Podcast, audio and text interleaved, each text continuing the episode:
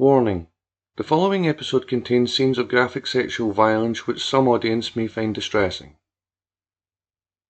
Vivika Widow's Knock Knock, Episode 30, narrated by Leo St. Paul. The Browning house had a strange atmosphere.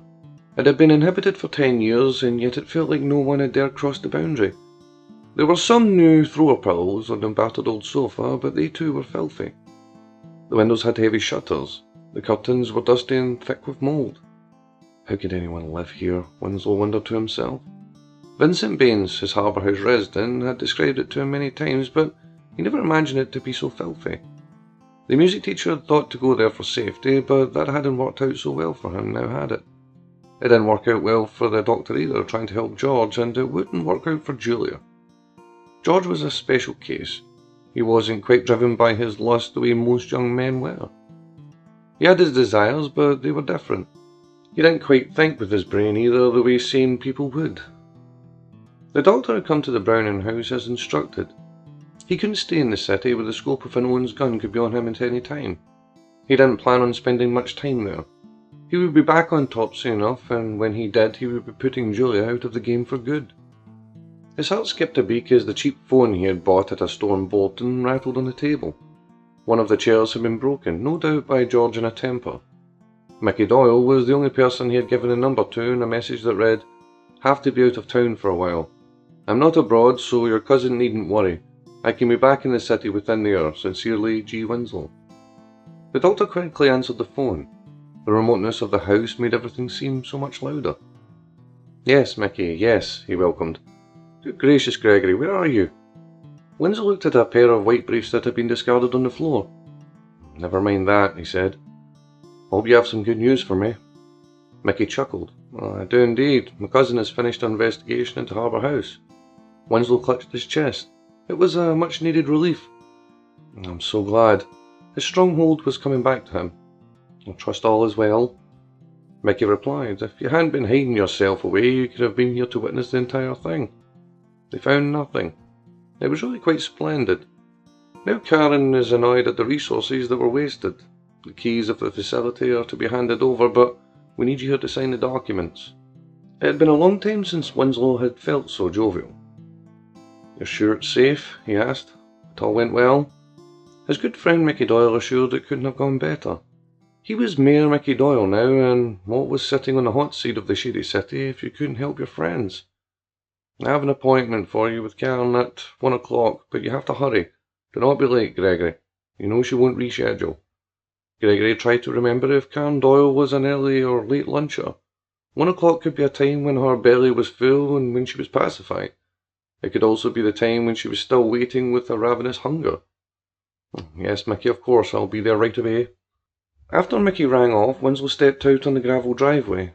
He gave thought to Buddy. Surely he wasn't still watching. The Browning house was isolated, but that didn't matter. Buddy could be hiding anywhere, still with his scope following him. He almost ducked for cover when a blackbird took flight from a nearby tree. He slipped into his car like a snake and drove away. He had an appointment with Judge Doyle arranged by his good friend Mickey, and the judge would not reschedule. He had to collect his Harbour House keys or risk losing them for good.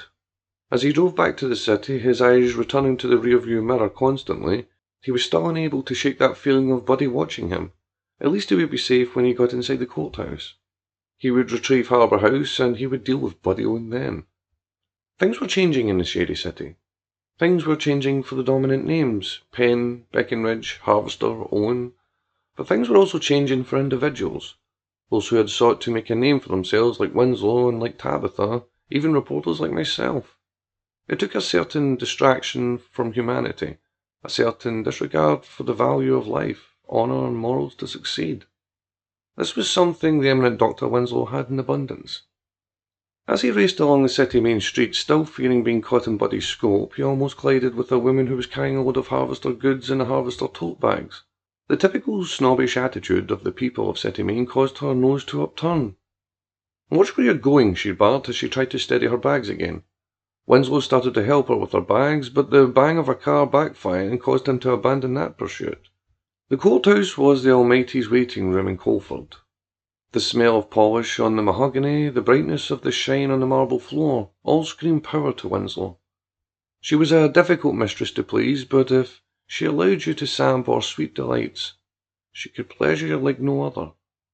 Winslow knew this, and he salivated at the idea of having a taste, having his harbour house back complete with the stamp of approval from Judge Karen Doyle herself. He didn't want to seem overeager, nor did he want to seem complacent. He hadn't had the chance to groom properly or brush his teeth at the Browning house, so he was a little out of sorts. Put your best foot forward, Papa would always say. No one likes a man who pays no care to his presentation. Winslow was in full agreement with that, but there just hadn't been time for him to present himself properly. He needed Harbour House back, and then he would present. Then he would present to the entire city. Excuse me, sir, a court clerk stopped him. Her name was Diane, and it had been she who had been there to meet him in Luen. She was one of Karen's minions, clearly an admirer. She was well presented. In fact, she was so well presented she could be a body double for the judge herself. Well, Diane, it seems your attempts to discredit the good doctor didn't bore much fruit. If Karen was annoyed at the wasted resources, Diane may just find herself being to blame. I have been personally requested by her Honourable, Winslow stated with pride. He couldn't help but enjoy the way Diane's face dropped. It added years to her. I'll head right on in, if you please. The hall was lined with well-equipped men. They were not bailiffs, nor were they clerks. They were members of the much fabled Black Bands, they had been brought together by Sergeant Major Doyle with the intention of creating an elite team capable of stopping rebellions, uprisings, and extreme civil unrest. Upon the sight of them, Winslow slowed his walk to a stop. They weren't paying him any attention, but they cast a dark shadow. He was almost at the point of turning and retreating when Mickey leaned out of the door to Judge Doyle's office. Gregory, he called in a hushed, but urgent tone, hurry for God's sake, don't keep her waiting. With his good friend Mickey Doyle's encouragement, Winslow passed the black bands and entered the lair of the judge. Karen herself was sat behind her desk. Four pillars bearing the lawmaker's symbol like eyes from above stood tall behind her. She had files placed before her. Winslow took a seat. It's a pleasure, Karen. So nice to see you. Karen Doyle was unmoved, her pale face expressionless. I am in office. You will address me with my proper title. Yes, of course, I do apologize, Your Honor. The judge lifted the first of the files. On October the 19th, you were given notice to allow my bailiffs to audit your facility. You were also asked to deliver resident 0109 to my custody. Is that correct? Winslow looked to Mickey first, but the mayor said nothing. Um, yes, ma'am, that is correct, he eventually replied. He refused to respond. The judge dropped the file on the table and collected the next. On October the 25th, the case was escalated further. You were served notice of order and a warrant was given for resident 0109. Is that correct? Winslow blinked. They had already been through this. Uh, yes, ma'am, that is of course correct. The second file was dropped. Still you refuse to respond. Winslow tried to explain. It's a very busy time. I had so much to do and of course personal issues. Your office takes precedent, but my residents were sick and need of my care. The judge scooped up the final file in her hand. On October the 30th, a full summons was granted and my bailiffs entered your facility by force. I do sincerely apologise for that, ma'am. I'm so sorry for any inconvenience that this issue may have caused. As I stated at the time, I was under a great deal of pressure. Karen Doyle narrowed her gaze. Yes, we have documented that. We're also taking into consideration your assistance in the search for Tony McKinney. So now I'm willing to move forward. After a thorough investigation of the facility, my bailiffs have found nothing. Winslow grinned. Well, we aim to heal, Your Honour. Harbour House is the greatest facility in Coldford and can help so many when it's reopened. The door opened without knocking. Van Holder of the Black Bands and a companion named Monster, a huge man with an animalistic presence, entered. They stood by the door. My bailiffs found nothing, that was until one of your nurses, Beverly Myers, stepped forward, Judge Doyle explained. Gregory Winslow, you're under arrest. Monster pulled Winslow from his chair. Wait, Winslow screamed. Done nothing wrong. Beverly's a liar. Doyle flicked open the last file. Your charges are as follows, Mr. Winslow. The torture and exploitation of at least 32 victims, including Martin Winslow and Alexander Ferold. That number continues to grow also for the murder of Mark Mackenzie, Scott Cross, and Laura Doyle. This number also continues to grow. Finally, multiple accounts of the rape of Julia Harvester. Lies, Winslow shrieked. Mickey, tell her! I'm also in the capacity of my office, replied Mickey. That's Mayor Doyle. Winslow wouldn't be able to shake Monster's grasp. After reading him his rights, the judge was not done. I hereby revoke your license to practice medicine indefinitely. You're no longer to assume the doctor title, and in any attempts to re-register will be denied. You will be remanded in custody until your trial.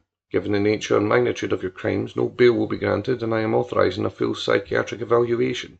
Damn it all, Mickey, I'm taking you down with me. I'm taking you down. Winslow shrieked as he was pulled from the office of the judge. The Penn Auction House, the Knock Knock Club, Harbour House. There were three down and one more to go. As her Honourable Judge Karen Doyle prepared for her next appointment, her long shadow was cast over the map of Coldford, plunging the Belfield area into darkness, home of the Mac Sons distillery, provider of the finest whisky in the Shady City, and the current whereabouts of fugitive Patrick Mac. The sailing was smooth, Although Camilla had vomited a couple of times, she didn't know how long she had been travelling for. Restless sleep had been intermittent. She and twenty other girls had been locked below deck. and the bottom of the boat was only darkness and the smell of rats. She was told she needn't be frightened, but she couldn't help it. Her village had been celebrating her thirteenth birthday when they came. They took her and many of the other girls. They told them that they would have a better life, they would be like princess brides, similar to the ones that they'd read about in storybooks. Some of the girls didn't want this. They disappeared through the night. The boat they had been crammed into didn't seem much like the princess carriages from the books, but maybe it would all get better when they reached their destination. One of the girls with them had been beaten by their escorts. She probably couldn't speak their language. She tried to comfort some of the other girls, but communication was a problem.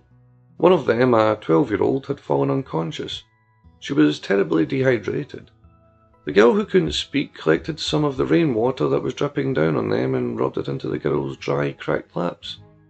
Never had Camilla been enclosed with so many people and yet felt so alone. The boat continued to tear through the sea towards her destination. Camilla was told all of her dreams would come true in the city of Coldford. She sure hoped so. It was early morning and the phone buzzing woke Nan Harvester. She leaned over and checked. Shipment 0612 had arrived. She sat up. This was good. It had been the first shipment for a while. It was still dark outside, and the farm would be stirring soon. She patted Jonathan lying beside her. Jonathan, she whispered. John, you have to get up. I have to go. I need you to keep an eye on things on the farm. Jonathan didn't object. He sat up, stretched, and slipped out of bed. Nan watched her son's naked body as he disappeared into the adjoining bathroom. It was going to be a good day. Another shipment of Nanny's little naughties for the pot. She climbed out of bed herself and crossed to the window. She pulled the green curtains open and allowed the world in. The sun was just beginning to climb up to the horizon. She felt Jonathan's arm slip around her waist, having returned from the bathroom. He was now wearing a beige pair of overalls that once belonged to his father. Have a good day, Mum, he said. I will, John, she replied. The best day. By the time Nan arrived at Chamberlain Docks, the daylight had dawned on Swanton. A beautiful warmth was going through the icy air. Nan met harbour operator Anthony Renetti. Glad to see you, Nan, he said. Got the ferryway heading to Harfield at 11.40. It'll be coming in at port at 9. We'll need your ship turned around by 8. Nan smiled sweetly. I won't even need that much time, Anthony. I'll be in the way before you know it, just like a little fairy. It was then he noticed the tote bag she was carrying. It was filled with fruit, vegetables, and meat packets. This is for your mum, she explained, handing the bag over. I've not had a chance to pop up and see her yet.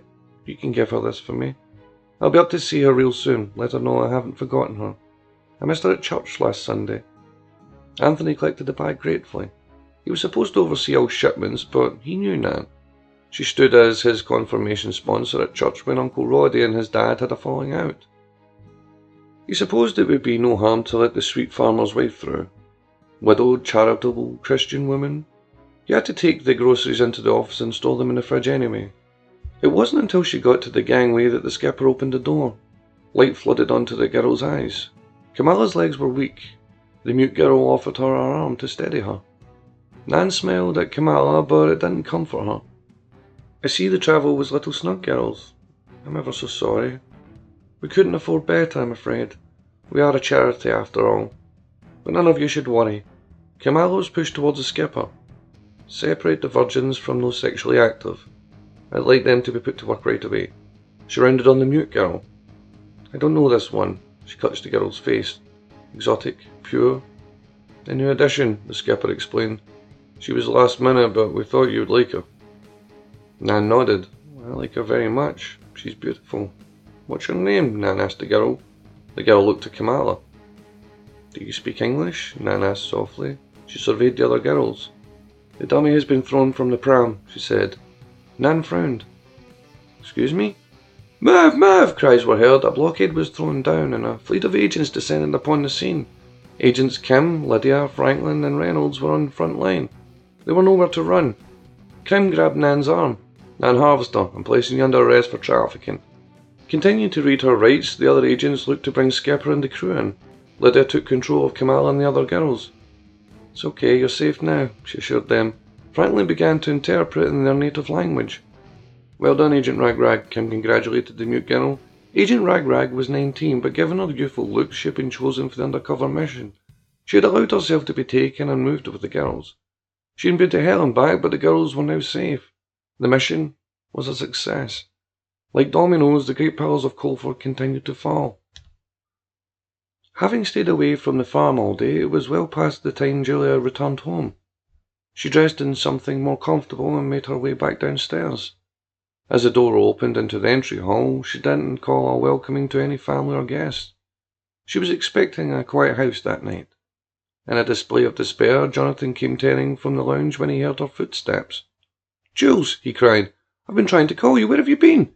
Julie leaned casually by the window. Saw your missed calls. Just wasn't answering. It's Mum, he explained. She's been arrested. They have her for trafficking. The Nan Foundation is closed pending further investigation. They won't set bail. She's going to prison. What are we going to do? Well, that's unfortunate, said Julia softly. She took her brother's hand. I'll tell you what we're going to do. Nothing. We're going to let her rot in prison for the rest of her life. Jonathan pulled his hand away. His eyes widened. Julia went on. She led him back in here. You have no idea what it's like to have his disgusting, trembling hands touch you to satisfy his depraved appetites whilst you watch your father imprisoned in hospital. Do you have any idea what it's like to look into the eyes of someone who knows you're just about to end their life? Jules, Jonathan sobbed. She was her mother. Julia shrugged. I don't care. I have and always will do what needs to be done. Jonathan pressed. What are you saying? Julia smiled her sweet smile. I'm saying I gave the court everything it needed to go after both of them. I'm saying I will bring you down too and I won't bat an eyelid. Jonathan nodded. She smiled her nice smile. Julia Harvester was a nice girl. She always had been. She took her brother's hand again, and her touch was softer. We'll be fine with poor mummy and daddy gone. I'll have to work extra hard, but the farm will be just fine. It's late now. I'm going to have some herbal tea and a nice hot bath. A tear spilled from Jonathan's eye. His sob caught her attention. She turned and agilely crossed the hall again. She opened the window to let the stifling air escape from the farmhouse. What's all this fuss about? she asked. She pinched his cheek. Her grip twisted. Jonathan gasped. He had no answer for his little sister. I'm just putting everything back in its place. Everything is so much neater when things are in their place. Beck Tower, Owen Ink, and all the other little blocks laid neatly in a row. I have much to do, John, and I can't have you holding me back. Whilst they all went on bickering among themselves, they failed to notice their farmland grow. They were all so concerned with protecting their own they hadn't counted the amount of fresh new Harvester stores all the way from City Main to our latest on Love Street in Belfield.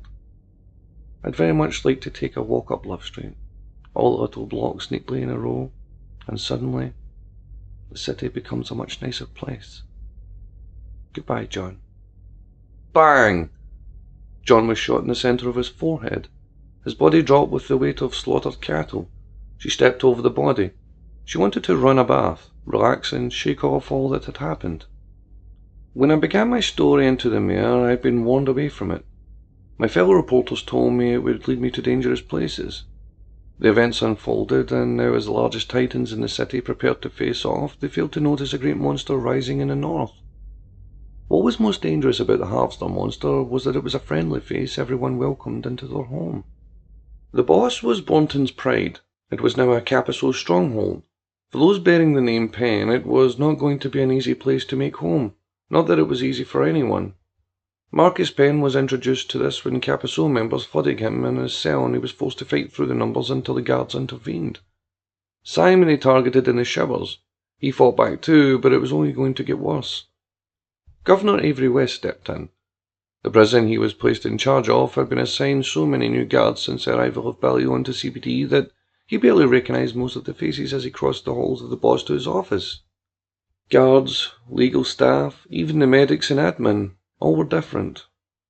There were so many new arrivals. They made the inmates uncomfortable, but random outbursts of violence from the guards kept them pacified. Inside his office, Avery was met by two guards. They had in their custody two of the pens. Their faces matched and their expressions matched too. Take a seat, gentlemen, Avery invited. Simon seemed hesitant at first, but when Marcus took his seat, he followed suit. Let me begin by apologising on behalf of my guards for the extra attention you've been getting lately. I wanted you to know that I'm doing all I can to see that it doesn't happen again. Why? Marcus wanted to know. This was his first audience with the governor, so he was familiarising himself with the type of man he was. Avery nodded to the guards. They both took a step back. I want to make you as comfortable as possible, he admitted. When you're inside the boss, you're my responsibility. I take the responsibility of any of my inmates very seriously. I've been here a long time and I've seen it all. I've seen riots, I've seen contraband, I've seen men hang from the roof. When you both came in, we expected a handful, but you've caused little trouble and you've even kept some of the other inmates in line. If you're going to be with me for the foreseeable future, we may as well keep our acquaintances friendly. As a matter of fact, in a token of friendship, I have a gift for you if you'll care to follow me. Simon and Marcus were escorted to an exercise yard. It was smaller than the main one the inmates used. Two guard towers were perched, each with a gunman to post. This is exercise yard B. The guard up there, here Avery pointed to the left. His name is Rukov. I've known him for years. If you continue to behave like gentlemen, he'll give you no trouble. And right up there, he indicated to the other, his name is Gorvich. I handpicked him especially for my squad here and he'll follow the same rules. Why did you bring us here? Marcus inquired. Simon had already spotted the reason. Reggie, he called. On the other side of the fence sat the final triplet for them to be whole again. Forgetting the gunmen and the guards, both the triplets ran to meet their brother at the barrier between them. What the fuck are you doing here? asked Simon with a snarl. I came to find you, said Reggie. Could show a little gratitude, you know, Si. Simon shook his head. Do you have any idea the danger you've put yourself in? Reggie shrugged. He sat himself down on the ground. He's right, Marcus agreed. You can't stay here. Reggie folded his arms and remained defiant. Well, I'm not going anywhere. If you two are in danger, I am too, so may as well just leave it. Simon was still shaking his head, but he had softened. You're a fucking idiot. Reggie laughed. Yeah, I know, but I'm the idiot on this side of the fence. Marcus turned his attention back to Avery. Avery approached him. No one else will be able to use this area. It's a long-term solution, but at least you will have the chance to regroup. Marcus frowned. Why are you doing this? Help keep my prison in order. I'll make life as easy for you as I can. Avery took his leave. The two ground guards remained posted at the door. The tower guards kept their lookout at the boss' rear approach. The triplets were given a chance to talk. So what you've been up to? Reggie asked. Simon frowned.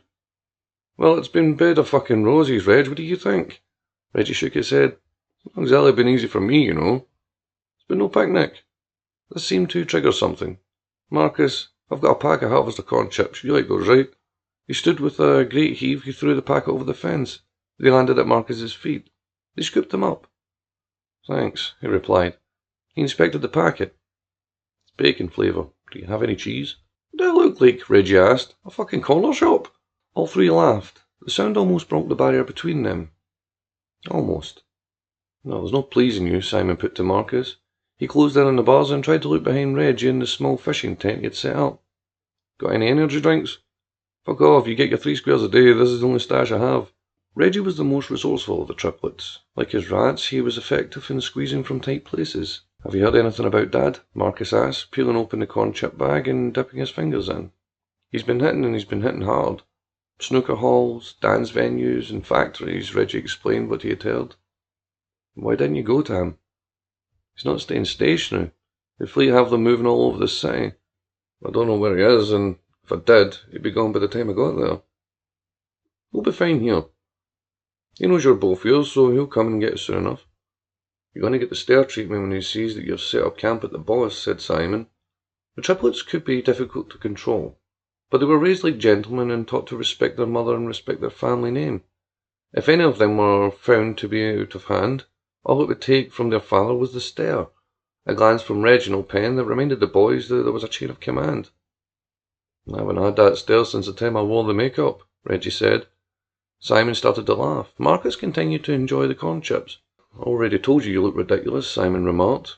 Do you remember that, Marcus? Reggie put to the eldest. I had a bit of a phase going on. You were friendly with the girl from the piercing parlour in those days, Marcus mused. Yeah, well, I thought I'd try something different. Si, you're the one to start being a dick about her.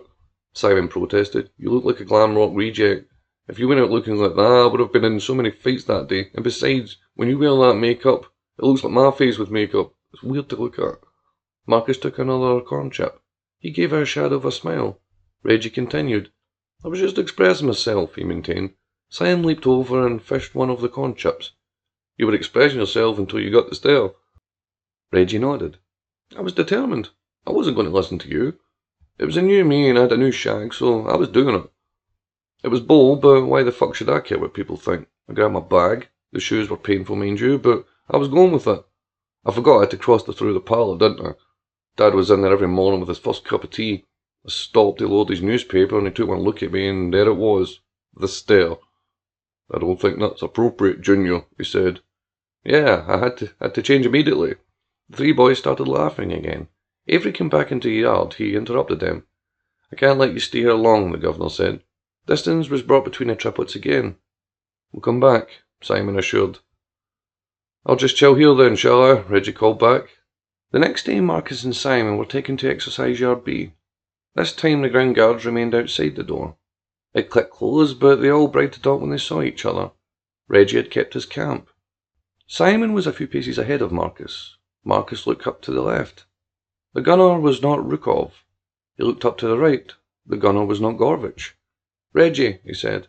Has anyone seen you? he asked. Has anyone said anything to you? Reggie shook his head. No, it's been quiet. The warden was out, but he just looked over and it was like he was pretending I wasn't there. The door opened and the man in question stepped out. Avery was smiling, pleased to see them. It's nice to see family kept together, he spoke warmly. So much going on. Simon agreed with an accommodating expression. Marcus, however, was unmoved. There's nothing quite like brothers, Avery said. You're our brother. You're a brother for life. Simon's eyebrow raised. Marcus turned to Reggie. Reggie, he called, run! Avery looked up to the guard towers.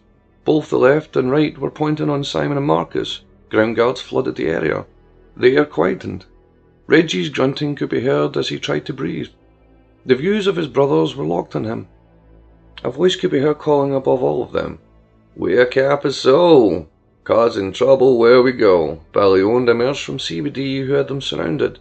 Buddy, Chad, and Coops were trailing close behind them with lowered gazes.